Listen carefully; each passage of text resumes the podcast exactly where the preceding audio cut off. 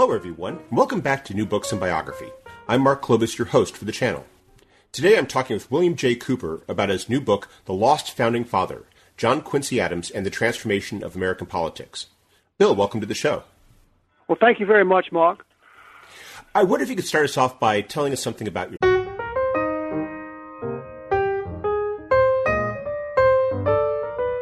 Hello, everyone, and welcome back to New Books in Biography. I'm Mark Klobas, your host for the channel. Today I'm talking with William J. Cooper about his new book, The Lost Founding Father John Quincy Adams and the Transformation of American Politics. Bill, welcome to the show.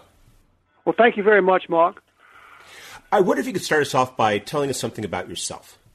Well, yes, uh, I'm a historian. I taught for more than 40 years at Louisiana State University. I've written a number of books, mostly about antebellum America, but focused on the South. This is my first foray in a non-Southern topic. I found it enormously challenging and enormously exciting, mainly because it was such a new new area for me.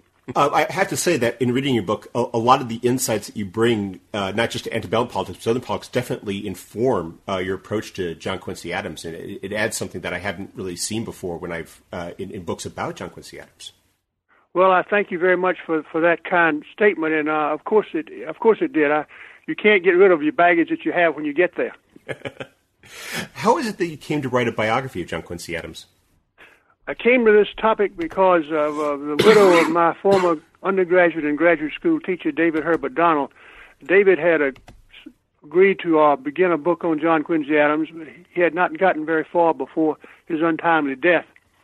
And his widow, Aida Donald, asked me if I would take it on and I did. And she uh, was very good. She sent me the materials David had collected, a trove of of uh, research matter. But David hadn't done very much in terms of writing or anything, so uh, all the notes and the book itself is mine, not his. Now, the title of the book points to uh, an argument that you're making within it of John Quincy Adams as a lost founding father. Uh, was that uh, the thesis that that that uh, David Herbert Donald came up with, or was that something that you came up with as you were delving into no, I, no, as I said, David uh, left no notes about where he was going or anything like that. Uh, that was my own, my mine and my editor's uh, decision. Could you explain what you mean by referring to him as a lost founding father? Because as as you know is typically the case. We don't think of him as being part of that revolutionary generation.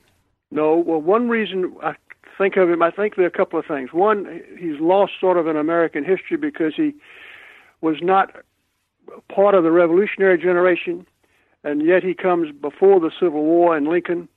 And then on top of that, second is he, he came up against Andrew Jackson, and Andrew Jackson was a man who, like him or not, dominated his time and John Quincy was sort of lost. But I identify him as a founding father because he actually knew George Washington, Thomas Jefferson, James Madison. In fact, all the presidents from Washington to Monroe appointed him to office, save for Jefferson. And his whole outlook on politics much more matched theirs. Uh, his education matched theirs. His experience matched theirs much more than the education experience of his contemporaries like Henry Clay uh, Daniel Webster, or certainly Andrew Jackson. So, and I, I think he was much more attuned to the founding generation, its ideals and its outlook, and he had a great deal of difficulty in coping with a, a literal transformation of American politics, which took place basically during his presidency, up to his presidency, and during his presidency.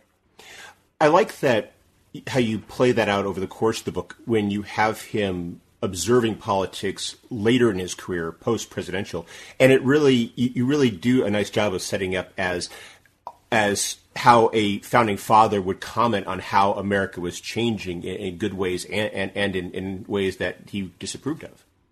That's correct. Yes. Uh, I was wondering if you could start us off by explaining a bit about his childhood and his education, and, and how it was that that reflected the the ideas of the revolutionary uh, of generation, the founding fathers. Well, he had a most unusual childhood and education in the sense that as a young boy, he accompanied his father to Europe, where his father, John Adams, of course, who was one of the major founders and the second president of the United States, uh, he went as a diplomat, and John Quincy accompanied him there. There, for example, he met Benjamin Franklin and Thomas Jefferson, both as a, as a boy. Uh, he was educated in France and in, in Holland. He uh, spoke French fluently. Not only that, but he also went as a sort of a secretary to a, an individual who was dispatched to the uh, imperial court in Russia to try to obtain some assistance for America. And he there he went mainly because he spoke French. So, and of course, in the European courts, French was a, sort of the universal language. So he had a most different kind of upbringing than most of his peers. Uh, he came back to this country from abroad and he went to Harvard where his father had gone. He graduated from Harvard and then he went and studied law. Of course, at that time there were no law schools. He went and, and read law in the office of a of an individual there in Massachusetts, and for a time he became an attorney. Uh, he imbibed the classical outlook of the revolutionary generation. Uh, he was, as I try to argue in my book, he was not influenced by the romanticism that came in early in the 19th century in, in uh, England and in the United States. He looked at the world as, as the founders did. He thought merit should dominate over everything. He distrusted political parties. Uh, he, he was he was a man whose whose whole temperament and outlook came from an earlier generation.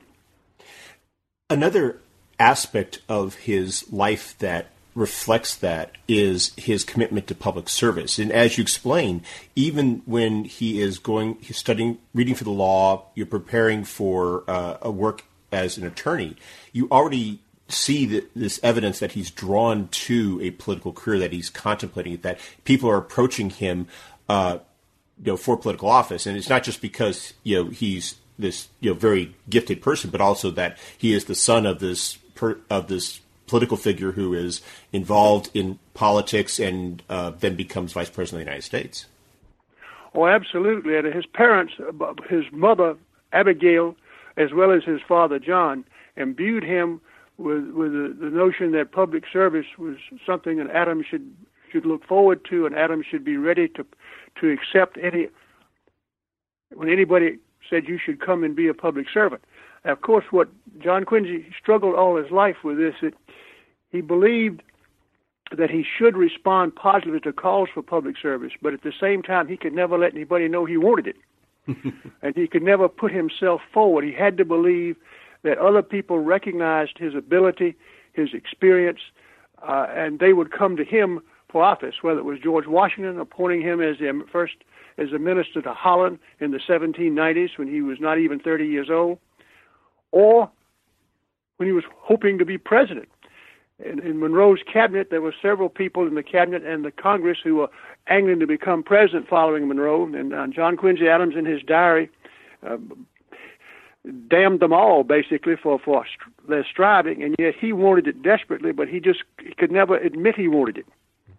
He could never do some of the things that he he, he condemned them for doing that sense of preparation to distinguish himself really comes across in that early section. You describe how he really applied himself to his studies, and, and he really comes across as an extraordinarily well rounded person even before he uh, first takes public office. Oh, I, he was in many ways a Renaissance man. I, he, I think, was probably the most, I can't say the most intelligent, but probably the most educated person to, to be in the White House. Uh, he his command of languages, especially the ancient languages, Latin and Greek. Well, he also knew French. He knew German. He knew Dutch. Uh, he uh, read very widely. He was an amateur astronomer. And of course, later on, when he was a congressman, he was instrumental in setting up the Smithsonian Institution to advance science and, and, and to advance knowledge in general. And of course, for a time, he was a, a professor of rhetoric at Harvard, the first professor of rhetoric uh, ever at that institution. So he was a, a man of considerable learning, and uh, he was an extraordinarily bright individual. And that obviously plays a role in his uh, entry into the diplomatic service. I was wondering if you could elaborate a bit upon that service, uh, the, the roles he served uh, in Europe, and, and, what it was like to serve in those roles during a time of enormous tumult. Well, of course, he got his uh, sort of a baptism in the diplomatic service when he was in Europe with his father, when he was a, a, a boy and then a very young man. When General Washington, President Washington, appointed him to be the minister to The Hague, he was first in The Hague, and then the Netherlands, and then he went. Was a minister in Prussia. Then he was minister in Russia, and then he ended up being the American minister in England. Between Russia and England, he was also a key figure in the American diplomatic team assigned to uh, negotiate an end to the War of 1812 that ended in uh, the Treaty of Ghent and, uh, at the end of 1814. Uh, one thing you have to realize about all of his diplomatic service, two things, I suppose. One is the communications. You know, it took a very, very long time for any instructions to get to him, and so, in other words, he could do a lot on his own. He nobody could micromanage him. But the second thing is the whole time he was in diplomatic service from the 1790s till he came home. Well, until 1815, he came home in 1817, but until he came home in 1815, I mean, till, till 1815, uh, Europe was racked with the wars of the French Revolution. And after 1800, that was the Napoleonic Wars, and, and Great Britain and France were the, the leaders in, of course, on two sides of of this conflict. But the Prussians were involved, the Russians were involved, and Napoleon, who uh, occupied the center stage in Europe, John Quincy uh, was transfixed by by the man. He he uh, he thought Napoleon a military genius, but he also thought Napoleon would be brought down by his overweening ambition. And ambition was something that John Quincy Adams had, had never admitted he had ambition. because if he admitted he had ambition, that would mean he, he admitted he wanted office, and he could never agree with himself that he wanted office. this period of his life is important in another respect because it's here where he it's during his time abroad that he meets and marries his wife Louisa, and as you explain it was something of a uh, where of a moment of defiance uh, uh, of his mother. I was wondering if you could explain how was he met his wife and and the controversy that that entailed within his family. Well, he uh, he met his wife in London, the woman who would become his wife. She was the daughter of a, a Marylander who had gone to England before the Revolution, representing tobacco interest in Maryland. He met a woman there in England. They had a number of children together, daughters together. Uh, the home of this individual became sort of a meeting place for Americans in Europe. And John Quincy Adams, uh, when he was at Hague, he came back to London and he was at this house and he met this young woman and he was infatuated with her, and he eventually decided that uh, that was the person he wanted to marry, and he um, asked for a hand, and he got her hand. Now his mother and father weren't too thrilled about that because they considered her European, English.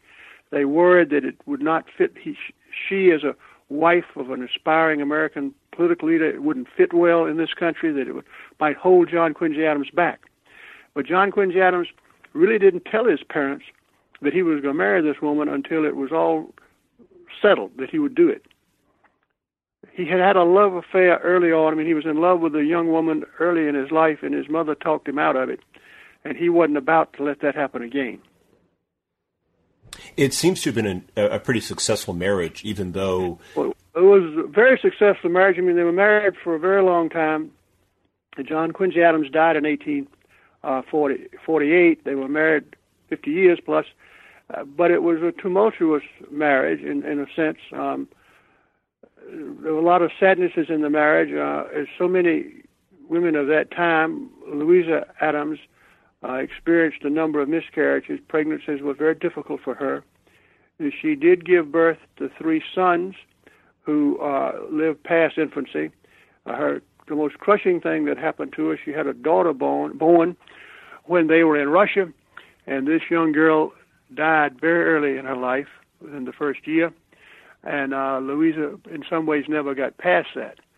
Of course, their life with their children was not an easy one. The three boys, uh, they all went to Harvard. The oldest one was named George Washington. He did graduate, but uh, he had difficulty in finding his place in life. Being the son of John Quincy Adams was not easy because John Quincy dealt with his sons as his father and mother dealt with him. He was a very stern taskmaster. He made them do and what to do, and he told them what their what their goals should be.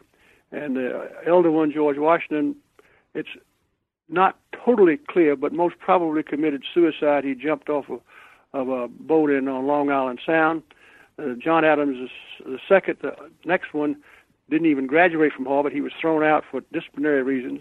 Only the youngest one, Charles Francis, sort of lived the life that that John Quincy expected and the life that John Quincy himself had lived. Uh, so there was a great deal of sadness.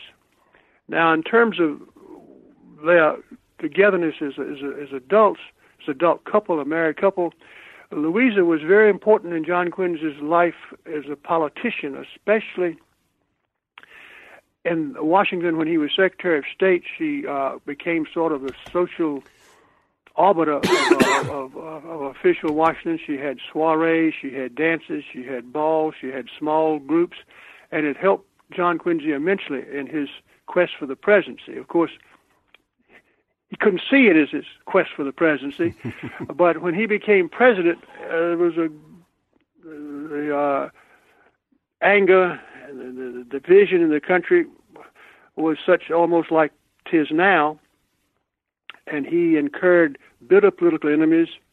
Uh, they made him bitter. He, in fact, became a great hater, just as his arch foe Andrew Jackson was a great hater.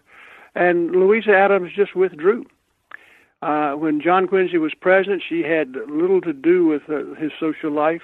And after the presidency, she didn't want him to go back to Congress. She was opposed to that. And when he was in Congress, she had very little to do in terms of uh, providing a social world for him to occupy. You mentioned that uh, it became so rare for her to make an appearance when he would host people that he would even make a notation about it in his diary. Yeah, no, she often just didn't didn't appear. She was also often uh, not well. It's difficult to know exactly what her physical problems were, how many of them were strictly physical or emotion came involved. It's just it's, it's not possible for us to be specific about that. Uh, but in all probability, her physical weaknesses and, and, and emotional difficulties just coincided, and it was hard for her. But she had no doubt that she loved John Quincy Adams, and she spoke about him as a very special man and so forth uh, all all the way through. You mentioned that uh, Adams was involved in the negotiations for the Treaty of Ghent, and one of the things that comes across in your description of it is that this is when he begins to interact with this figure who's going to have enormous uh, an enormous impact upon his career, which was Henry Clay. I was wondering if you could explain a bit about the negotiations that that happened at, to end the war, his relationship with Clay, and and the role that played in him becoming uh, Secretary of State uh, in, in early in 1817. Well, the War of 1812, which of course began in 1812, was not going well for the United States at all. Uh, militarily, both on the water, especially on the Great Lakes, and on the battlefields, uh, American arms did not look good. And in fact, as you know, Washington itself was attacked by the British Army and it was burned. The White House was ransacked, the Capitol was burned, and uh, the uh, Americans had asked, the Russians had uh, volunteered to arbitrate. The British wanted nothing to do with that, but finally the British agreed to have discussions about the end of the war because the British were concerned about what was happening in Europe. Uh, 1814, Napoleon was finally vanquished, and there was going to be the, what became known as the Congress of Vienna was going to take place in 1815 and this would settle the future of Europe for a long time to come. And that was much more important to the British uh, than the United States.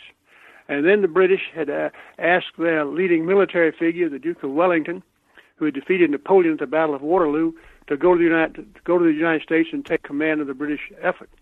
Uh, Wellington said, well, he would go. He was a professional soldier, but he would need this and this and this.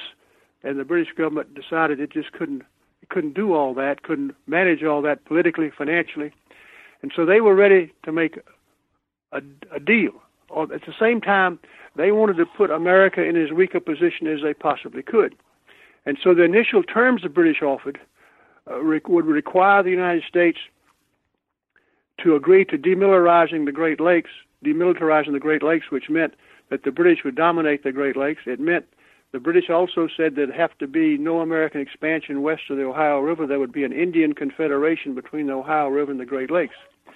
And the American delegation and at Ghent, uh, no matter the position on other matters, uh, absolutely refused both of those. They said we'll we'll we'll fight to the end before we give up our independence, and they thought those both those things were the giving up their independence. Now, at Ghent, John Quincy Adams dealt with other men. The most important one was a person named Henry Clay. He had met Clay earlier when they both served in the United States Senate earlier in the 19th century, but this was the first time he was really close with Clay. And he and Clay were such different people. Adams was a scholar. Adams was a man consumed with tale. He didn't like to have parties. He didn't like to drink and smoke. He didn't like to stay up late he was not really a natural politician. Clay was a natural politician. He loved card games. He loved to smoke. He loved to take a drink.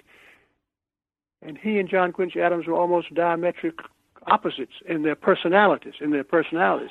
And yet uh, they got along at Ghent because they were both committed to American nationalism. They were both committed to seeing that America survived the war. Now they differed on some things, but uh, all, all in all, I don't want to get into too much detail about the differences.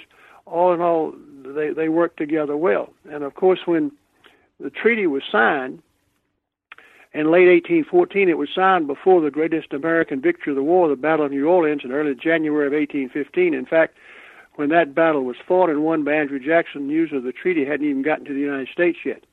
Uh, but that victory didn't have anything to do with changing the treaty. The, the, the president put it to the Senate. The Senate ratified it promptly. And John Quincy Adams went from Ghent to become the American minister in England. And when James Monroe became the president, who won the election of 1816, he was looking around for Secretary of War, I mean of State, and Monroe was a Virginian, the third Virginian in a row in the White House, and he felt that they needed a New Englander to as a primary post in the cabinet. And John Quincy Adams had voted with uh, Thomas Jefferson's proposals, James Madison's proposals. He had served Madison in, in, in Russia and in Ghent. And Monroe, Monroe offered him uh, the post of Secretary of State. Uh, of course, nobody was more qualified than John Quincy Adams to get it.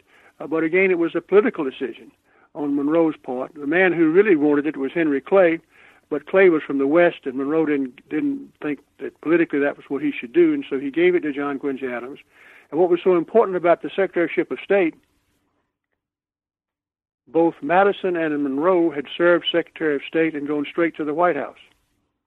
Even earlier, Jefferson had been Secretary of State, and he went to the White House, though not directly. So it was looked upon as the jumping off place for the next president. Whoever had it would have a leg up on all of his competitors to become the next president. That's why it was so coveted. Uh, but the decision for to appoint Adams was a sensible, logical decision. It was also a political decision, and of course, for John Quincy himself, it was all to do with his merit that he deserved it, that he earned it, which is true, but it was also political. As as you explained, his secretaryship is one of the most momentous periods of American foreign policy in terms of resolving uh, some outstanding issues left over from the War of 1812. So I was wondering if you could explain some of his major achievements during this period and how they did so much to really you know, shape America's place in the world today. Well, I think the two major things, but I want to back up before I get into the two particulars. John Quincy Adams had a vision of America as a great nation. America one, America a great nation. He had this before he became Secretary of State. He became Secretary of State. He had this vision. He wanted America to become a continental power. America at that time, the, the Louisiana Purchase, which had been accomplished during Thomas Jefferson's presidency back in 1803, carried the American boundary west to the Rocky Mountains, above the Spanish territories of, of te- Texas at that time belonged to Spain. But when John Quincy became president, I mean, became Secretary of State, there was one big outlier in that. That was Florida. Florida still belonged to the Spanish.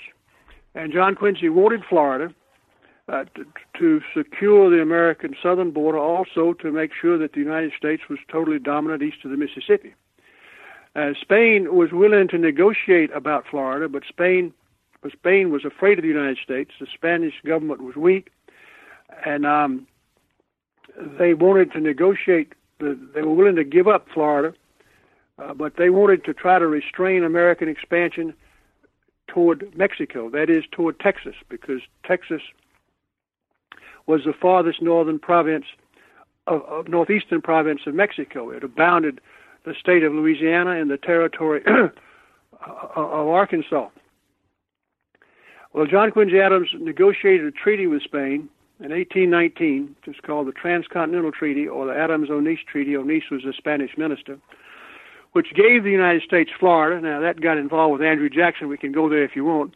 Which gave the United States Florida, but also, and even more important, Spain ceded her claims to lands on the Pacific Ocean. The treaty line went up the eastern edge of the Rocky Mountains and turned west, and what, is, what are now the states of Oregon and uh, Washington and Idaho became America now had a legitimate claim to those areas, a window on the Pacific. It was called the Transcontinental Treaty because it did take America across the continent.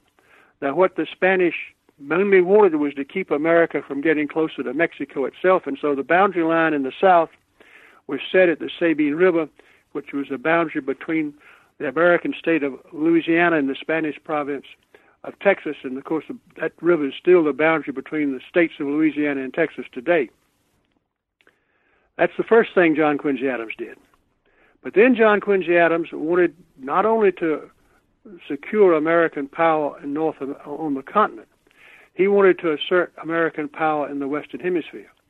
At this time, the rule of Spain, Spain controlled most of South America, Central America, and Mexico. Spanish control was slipping away. The Spanish government was unable to maintain its authority. Rebellions were taking place all about in, in the South, from, from Mexico on down.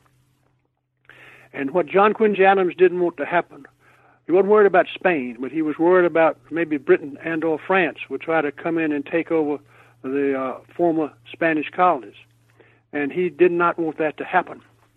The British offered to, to the American government that look, let's make a joint agreement between us that we will uh, sort of make sure that nothing, nobody interferes in what's happening in, in the Spanish domains. John Quincy Adams didn't want to do that. President Monroe did, but John Quincy Adams, let's do it ourselves. He said he wanted to make an American statement that said, This is our hemisphere and nobody can bother us in it. This becomes known as the Monroe Doctrine.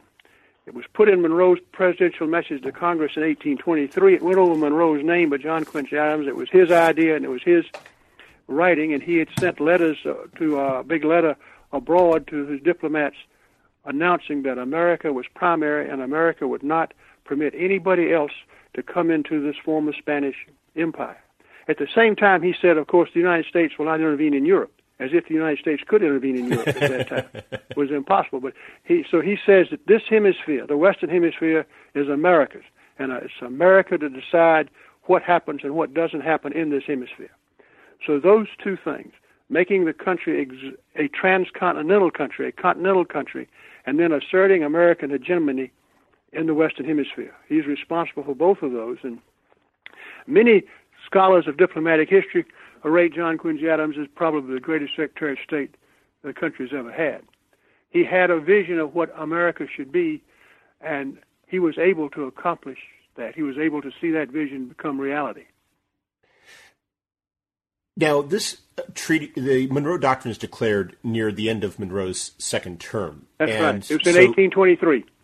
And you're beginning to see this build up to the election of 1824. And what, one of the fascinating things about it is this dynamic where you have these incredibly ambitious and extraordinarily capable politicians competing for the nomination. And uh, and, and, and for the, the, the, office. And it's ultimately won by the person whom, as you describe, is the one who is least willing to put himself forward for the job. How is it that John Quincy Adams becomes president in 1824? Well, in 1820, the campaign for 1824, I don't think there's ever been a time in American history when more when a group of abler people were trying to get it. There was uh, Andrew Jackson, there was John C. Calhoun, there was Henry Clay, there was a man named William Crawford who is largely forgotten today, but in his time he was a political giant. He was a Georgian. Then there was John Quincy. You notice, though, Calhoun, Crawford, Clay, Jackson, they're all Southerners and or Westerners. John Quincy is the only person from the North or the Northeast who's in this contest. And while the uh, others are making various kinds of efforts to pr- push themselves forward, uh, John Quincy Adams refuses to do that. He, people, his supporters will tell him, people who like him, well, you should do this or you should do that. He backs away from all. He says he, he will not get involved in that kind of scramble. And he criticized the others who were involved in the scramble for doing things he thought were untoward. Now, eventually, Calhoun dropped out of the race because he uh, saw Jackson becoming too strong. And John Quincy Adams, interestingly, looked more favorably upon Jackson than any of the others. Uh, he and Jackson had formed a bond in the Florida when Jackson had been the American military man who was went into Florida and put the Spanish to rout. Uh, there were many in the government who wanted to call Jackson on the carpet, saying he was a wild man. But John Quincy Adams said no. He has carried the flag forward. He has made America look strong. He's benefited the country. And in turn, Jackson knew that Adams had supported him. And at first in the cabinet, Adams was his only supporter. Uh, people in Congress wanted to call him down as well. So John Quincy Adams and Andrew Jackson looked like they could be a team. And in fact, the greatest of all of Louisa, Louisa Adams's social events uh, was uh, in 1824 was um, big party she gave for Andrew Jackson when he was a senator to celebrate his victory at New Orleans. A huge ball in her house. And when the, the election came, the, the the electoral vote was split. Nobody got a majority. And that meant that it had to go in the House of Representatives. The Constitution says the top three people in the Electoral College go to the House. Well, the man who was left out was Henry Clay. Now, Henry Clay and John Quincy Adams had not been great friends during Monroe's administration because Clay in the Congress often was at odds with various aspects of what Monroe wanted to do. And just an opposition. He was a politician who wanted to make his mark. Uh, but with Clay as the man out, Clay became perhaps the most influential member of Congress. He was a speaker. Uh, Clay became the man who would um, who could really control who got it. Now, looking at the three people who were there John Quincy Adams, Andrew Jackson, Crawford. Crawford, he had no use for. One thing politically, uh, Crawford believed in limited government, strict construction of the Constitution. Clay didn't. Clay believed in things like a tariff and internal improvements. Uh, Jackson was a Westerner like Clay. He was from Tennessee, Clay from Kentucky. He saw Jackson two things about Jackson. He saw Jackson as a competitor in the West. Also, Jackson was a military man, a general. He, didn't want a general as president. That left John Quincy Adams. And John Quincy Adams and Clay agreed on the, that the Constitution should be interpreted broad, what was known as broad construction. Uh, they believed in a strong central government. They believed in policies like a tariff or internal improvements that was spending federal money to build roads and canals at that time. And so Clay decided to throw his support to John Quincy Adams. And Clay did manage to get the votes. Each state had one vote that John Quincy Adams was elected president on the first ballot. He even was elected with the votes of congressmen whose states had voted against him in the election. So right after the election, I mean, right after he was named president, uh, even before he was named president, John Quincy Adams and Clay discussed what might come about in an Adams administration. And John Quincy Adams offered Clay the Secretaryship of State, which Clay accepted. When that became public knowledge, it was called the corrupt bargain. Again, John Adam, John Quincy had become president. He was the third in a row. Madison had become president. Monroe had become president. John Quincy had become president from being Secretary of State. Now here was Clay being handed the same thing to be the next president. And the opposition to John Quincy Adams began to come together with people like Jackson, people like Calhoun, and a very suave, shrewd New Yorker named Martin Van Buren, who didn't have the charisma or the ability, uh, statesman abilities of a Clay or a Calhoun, and certainly not the military fame of Jackson, but who was a very shrewd politician. He was building a political party, what would become the first serious national party, the Democratic Party, which lasts till today. Of course, it's been very changed from what it was then. And they all came together against Adams, and Adams just couldn't conceive of the, all the opponents that would come against him. He, he didn't understand that politics was no longer well, a group of individuals could just meet and decide what to do individuals at the top. He had difficulty dealing with that, and he proposed to Congress a very visionary program of. Uh, he wanted a national university, a civilian university to match West Point. He wanted a tariff. He wanted uh, money spent for astronomical um, facilities.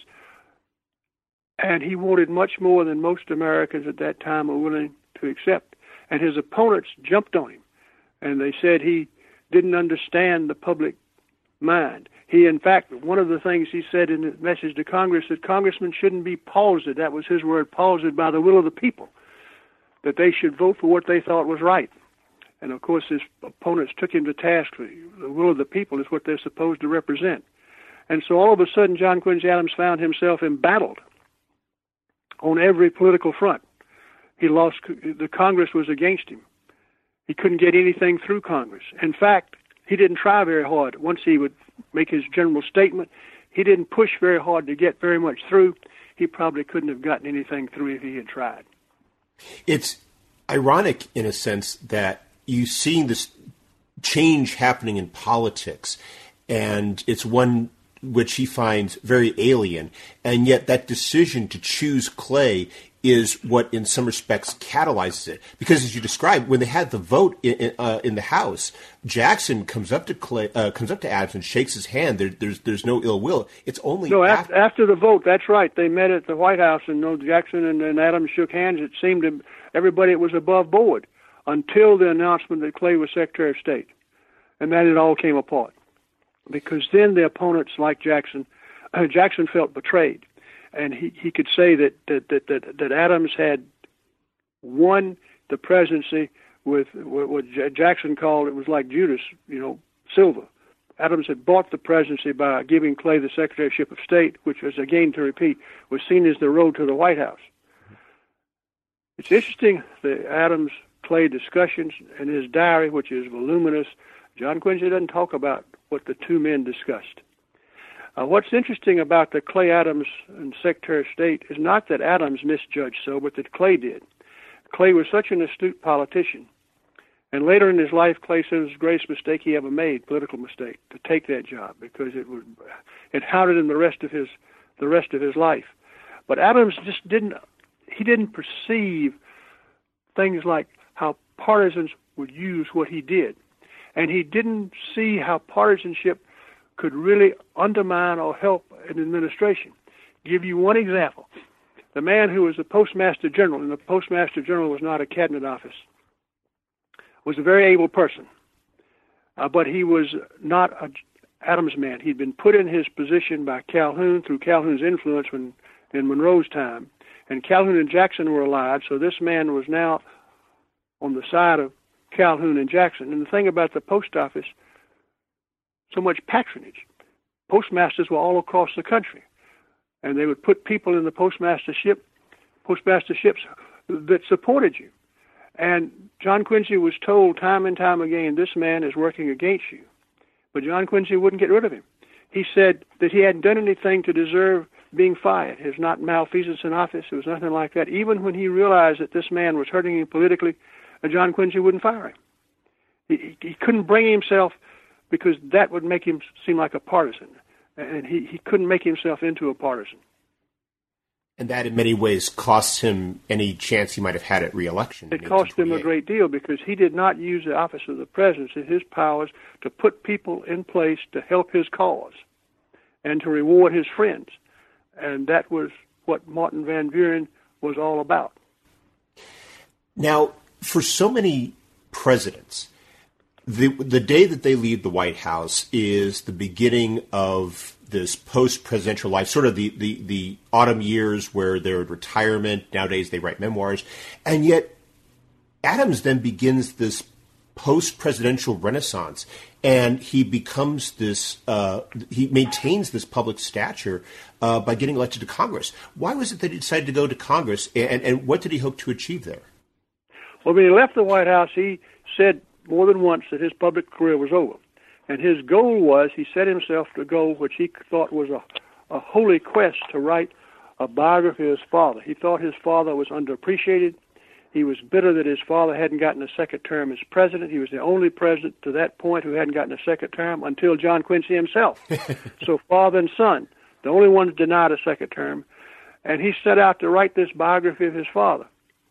It's probably a good thing he never did because it would have been hagiography if he had gotten it done uh, but he couldn't hold himself to it. He couldn't keep at the task. And he was approached by people in his congressional district, which was down south of Boston, that he should run for Congress. Well, he was entranced. At the same time, he could not face the possibility of being defeated. And so he told him he didn't know whether he could accept or not. Uh, they would have to see, you know, if they put his name up, they could put it up, but he wouldn't say yes and no until he saw who his opponents were, and then even after the election, he would hold back, decide whether he thought it was legitimate. He didn't want to be up front and be beaten again. But both his wife, she was distinctly opposed to his doing it, and his son, Charles Francis, was distinctly opposed to his doing it. Uh, they thought, well, Charles Francis thought his father would just sort of blemish his name and reputation because no other previous president had ever gone in public life from Washington forward. And Louisa, because she wanted nothing to do with politics, she uh, hated politics. Well, John Quincy, he loved politics. He didn't want to admit he did, but he loved politics, and he let his name go forward, and he was elected overwhelmingly. And he went to Congress, and he stayed in Congress from that day until his death. In fact, he died in the Capitol. One of the things that you uh, ta- you focus on in uh, your book about his time in Congress, you would think that as a former president, he could, in some respects, coast on celebrity.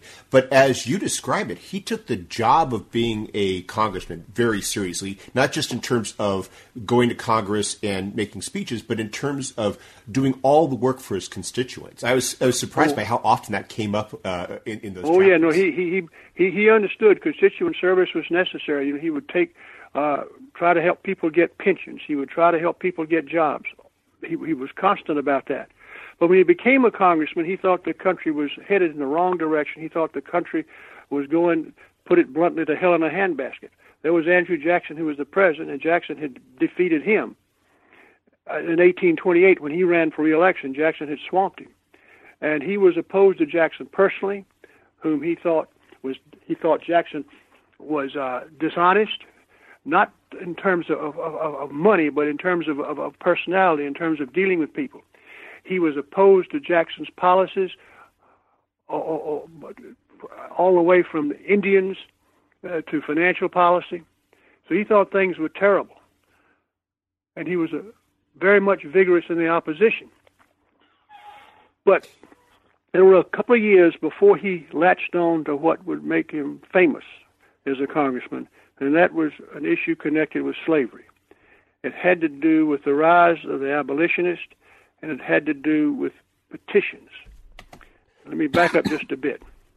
Now, of course, there had been some anti-slavery sentiment in the country all along, but in the early 1830s, abolition societies were formed, and the abolitionists believed not only that slavery was bad, but that all slave owners were evil, and that slavery must be ended immediately and without compensation. Heretofore, people had talked about, well, you know, slavery is bad, but it's been around a long time. It's all the country was involved in it you know, we got to find some gradual way to end it, and certainly slave owners probably ought to be compensated for the for the investment. But abolitionists would have none of that. It was a moral sin. And one of the um, they decided on two tactics. One was to send publications through the mail, especially into the South, advocating abolition. Well, this caused a storm in the South. And Andrew Jackson and his administration came up with a very simple way to stop that. The Postmaster General told postmasters don't send them. So it was you know, censorship of the mail is what it was. There was no law passed, and that remained in effect until the Civil War. The second thing abolitionists did, especially when the when the pamphlet campaign got arrested, they sent petitions to Congress. And the Constitution said that citizens can petition their congressman about whatever they want to petition them about. And there'd always been petitions sent to Congress and some anti-slave ones, but they had never really gone anywhere. It was a procedure in Congress just to put them down. But John Quincy Adams took this as a way to strike at those he disliked. Now this gets us to John Quincy Adams and the South and slavery. And I think I'll stop here and say a few things if that's okay. Sure. Well, John Quincy Adams, his first remarks against slavery had to do with the famous Three Fifths Clause in the Constitution, in which slaves counted as three fifths of persons, which gave Southern states more congressmen, uh, thus more electoral votes. And for example, he saw Jefferson's victory over his father as a result of the Three Fifths Clause in 1800. He saw the Three Fifths Clause giving Southerners more power in Congress to stop laws that they didn't like and to thwart his national vision. And so politically, he, he was vigorously opposed to what he saw as Southern power and the Three Fifths Clause on which it rested. But then he comes to the question of slavery. And he never really talked about slavery very much in his diary until the Missouri crisis. The Missouri crisis came in 1819 when Missouri petitioned for statehood. Missouri was a part of the Louisiana Purchase. Uh, slavery was legal in the Louisiana Purchase. Uh, slaves had been in Missouri, and Missouri petitioned to come into the country, come into the Union as a slave state. There was a great crisis in Congress over this. Uh, Northeasterners wanted to stop it. Southerners said you can't stop it. The, the, the Missourians have the right to choose. Suffice it to say, it was a compromise engineered in no small part by Henry Clay, who was the Speaker of the House, to the famous Missouri Compromise. When this was going on, John Quincy Adams began to ruminate about slavery. The only person he really talked to about it was Calhoun, and these were private conversations. And he said that uh, he thought slavery was a dangerous thing, it was wrong, and that he would begin to wonder whether the country could survive with slavery. And he went so far as to say in his diary that the treaty he had presented to the Senate, the Transcontinental Treaty, the purchase of Florida, if he'd been a senator, he would have voted against it because it didn't bar slavery. Now, th- th- just think about this. This is a man who's a Secretary of State. He's a national officer, so he's negotiated this treaty. It protects slavery in the Florida. He presents it to the Senate, but he says if he'd been a senator, he'd have voted against it. He'd represented a smaller constituency where he could have let his moral views dominate. He would have been against it. But as a national figure, he couldn't say anything publicly. And in fact, he assured various Southern congressmen in the 20s that he really wasn't against slavery so much. That, that he that he really was. He, he was not yet ready to sacrifice his political career on the altar of anti-slavery.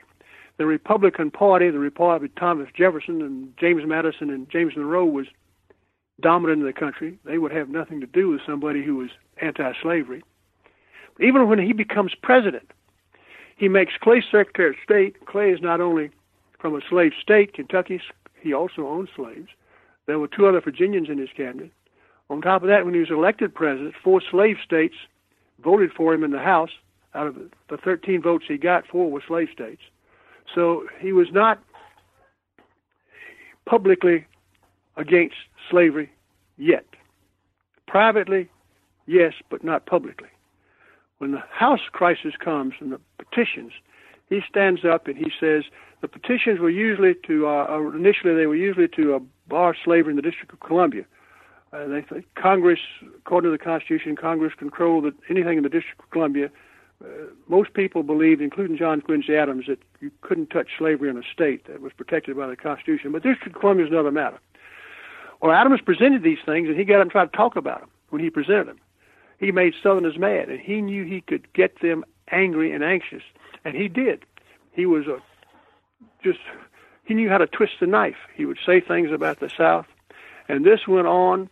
And then finally, the Congress, the House passed the famous gag rule, which was to keep him quiet, to shut him up. He said on the floor, "Am I to be gagged?" And he was gagged. The gag rule simply said that these petitions were submitted, they would go to a committee, and nobody could say anything about them. Well, that that stayed in, in, in force for a number of years before it was finally repealed in 1844. But that didn't stop John Quincy Adams from trying to bring things up about slavery, from saying things about slavery and about the South. And what's interesting with John Quincy Adams in the South and his condemnation of slavery, he focused really solely on Andrew Jackson and the Democrats. Jackson was his bête noire. The Democratic Party was what he hated. Remember, the Democratic Party with Jackson and Van Buren following Jackson they dominated the national government from 1828 to 1840, the time Adams first went to Congress in the uh, 31. But Whigs, the party that became the opposition party to Jackson, that was the party of Henry Clay. Now, Clay was a slave owner too, and there was Southern slave owning slave owners in the Whig Party. Adams never condemned them, and in his diary he talks about congressmen he likes and admires. A number of them are Southerners, slave owners but they're not Democrats. And he makes three major speeches regarding founding fathers. He gave eulogies for Madison and Monroe, and he made a long speech on the uh, anniversary of George Washington becoming uh, the uh, the first president. And none of those three, of course, all three of those men were, were slave owners. He doesn't bring up slavery because he admired those men, and he didn't want to bring up something that would blemish their reputations at all. In 1840, when the Whigs won the presidency with William Henry Harrison, John Quincy was overjoyed for a time.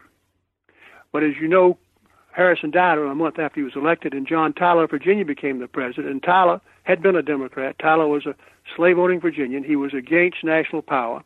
He was against all the proposals Henry Clay had about banks and tariffs and such. And John Quincy hated Tyler with a passion. He thought he he said Tyler didn't even have the right to be call himself president they called Tyler His Excellency.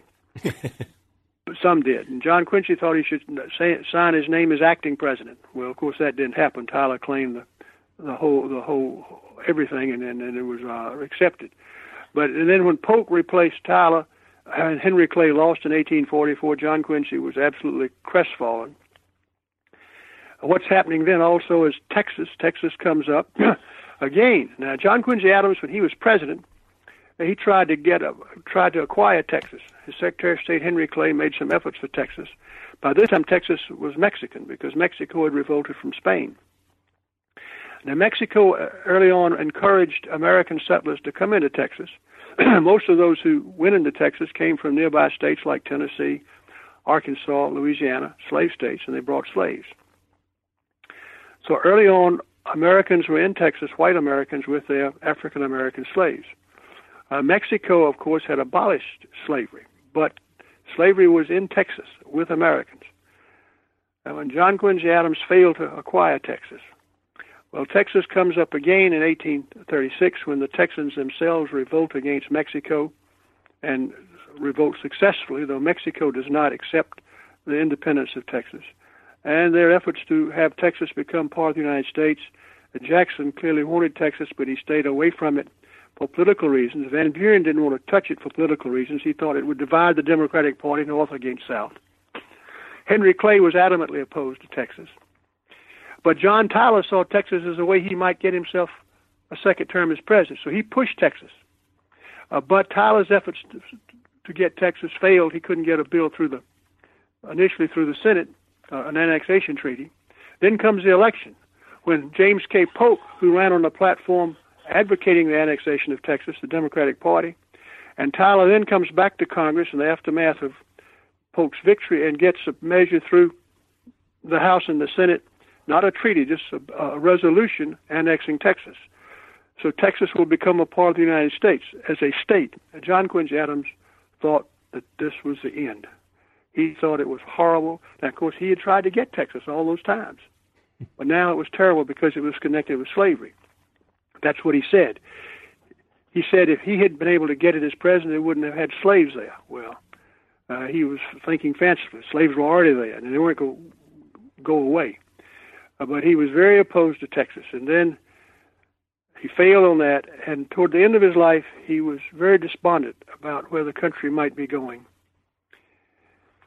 And yet, as you describe, these final years have a measure of personal triumph because by that point, he is this national icon. He's this oh, living yeah. link to the founding fathers. You oh, yes. No, he, that, that, that, that's, absolutely, that's absolutely correct. When I say he is despondent about where the country is going, just give you one example.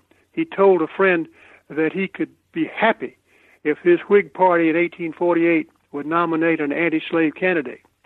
Of course, he died before the election of 1848, but the Whig candidate then was a man named Zachary Taylor, who was a hero of the Mexican War, which Adams opposed, and a slave owner from Louisiana.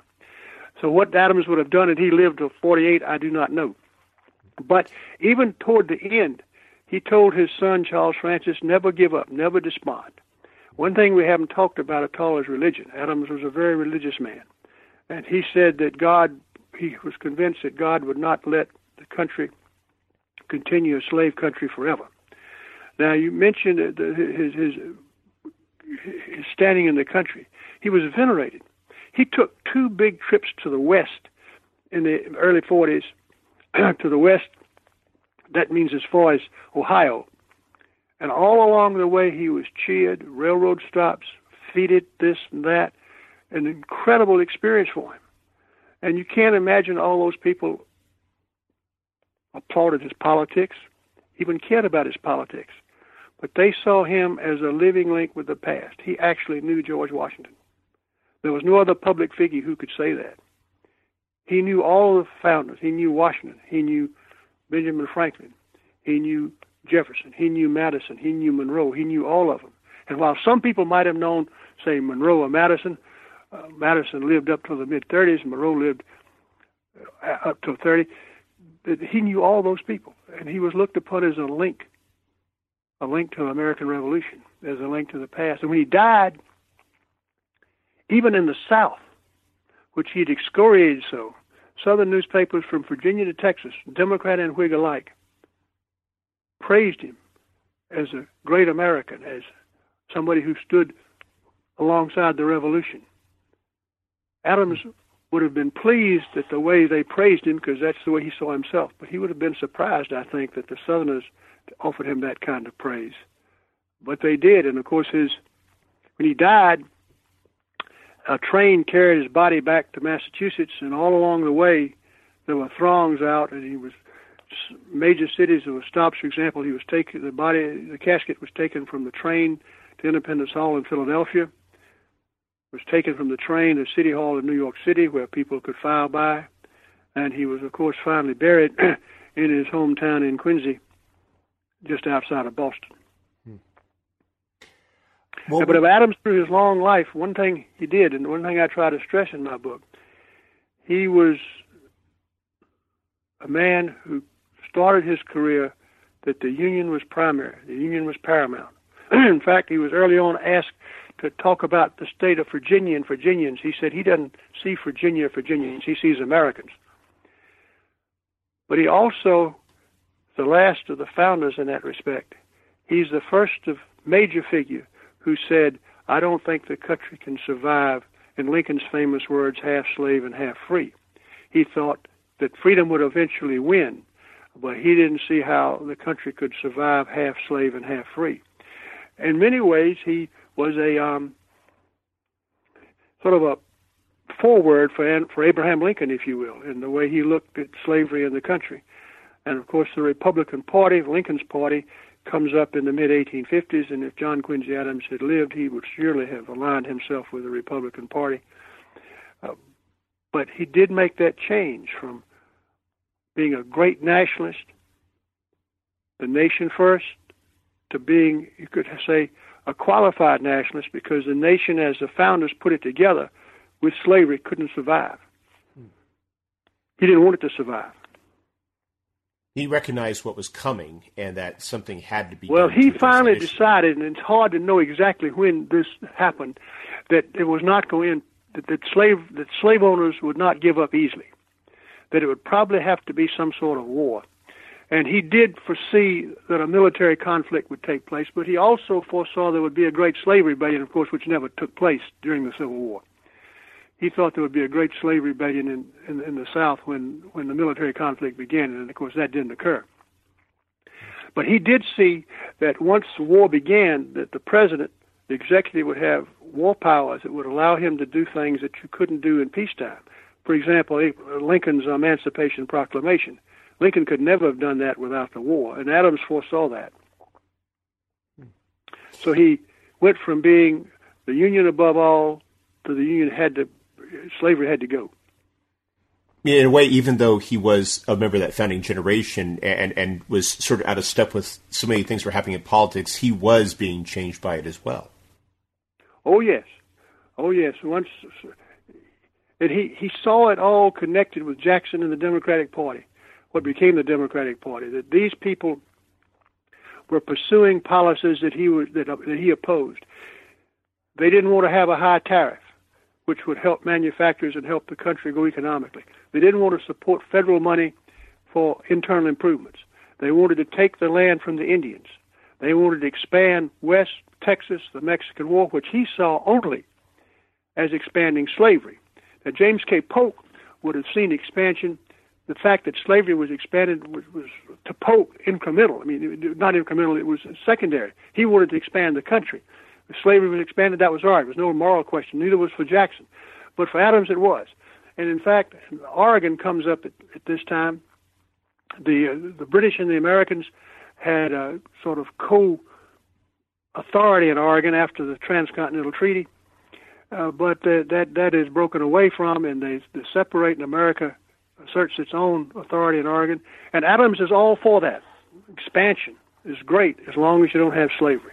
Mm-hmm. And the, the, the expansion and slavery were all connected with the Democrats as far as he was concerned. Well, we've taken up a lot of your time, but before we go, could you tell us what you're working on now?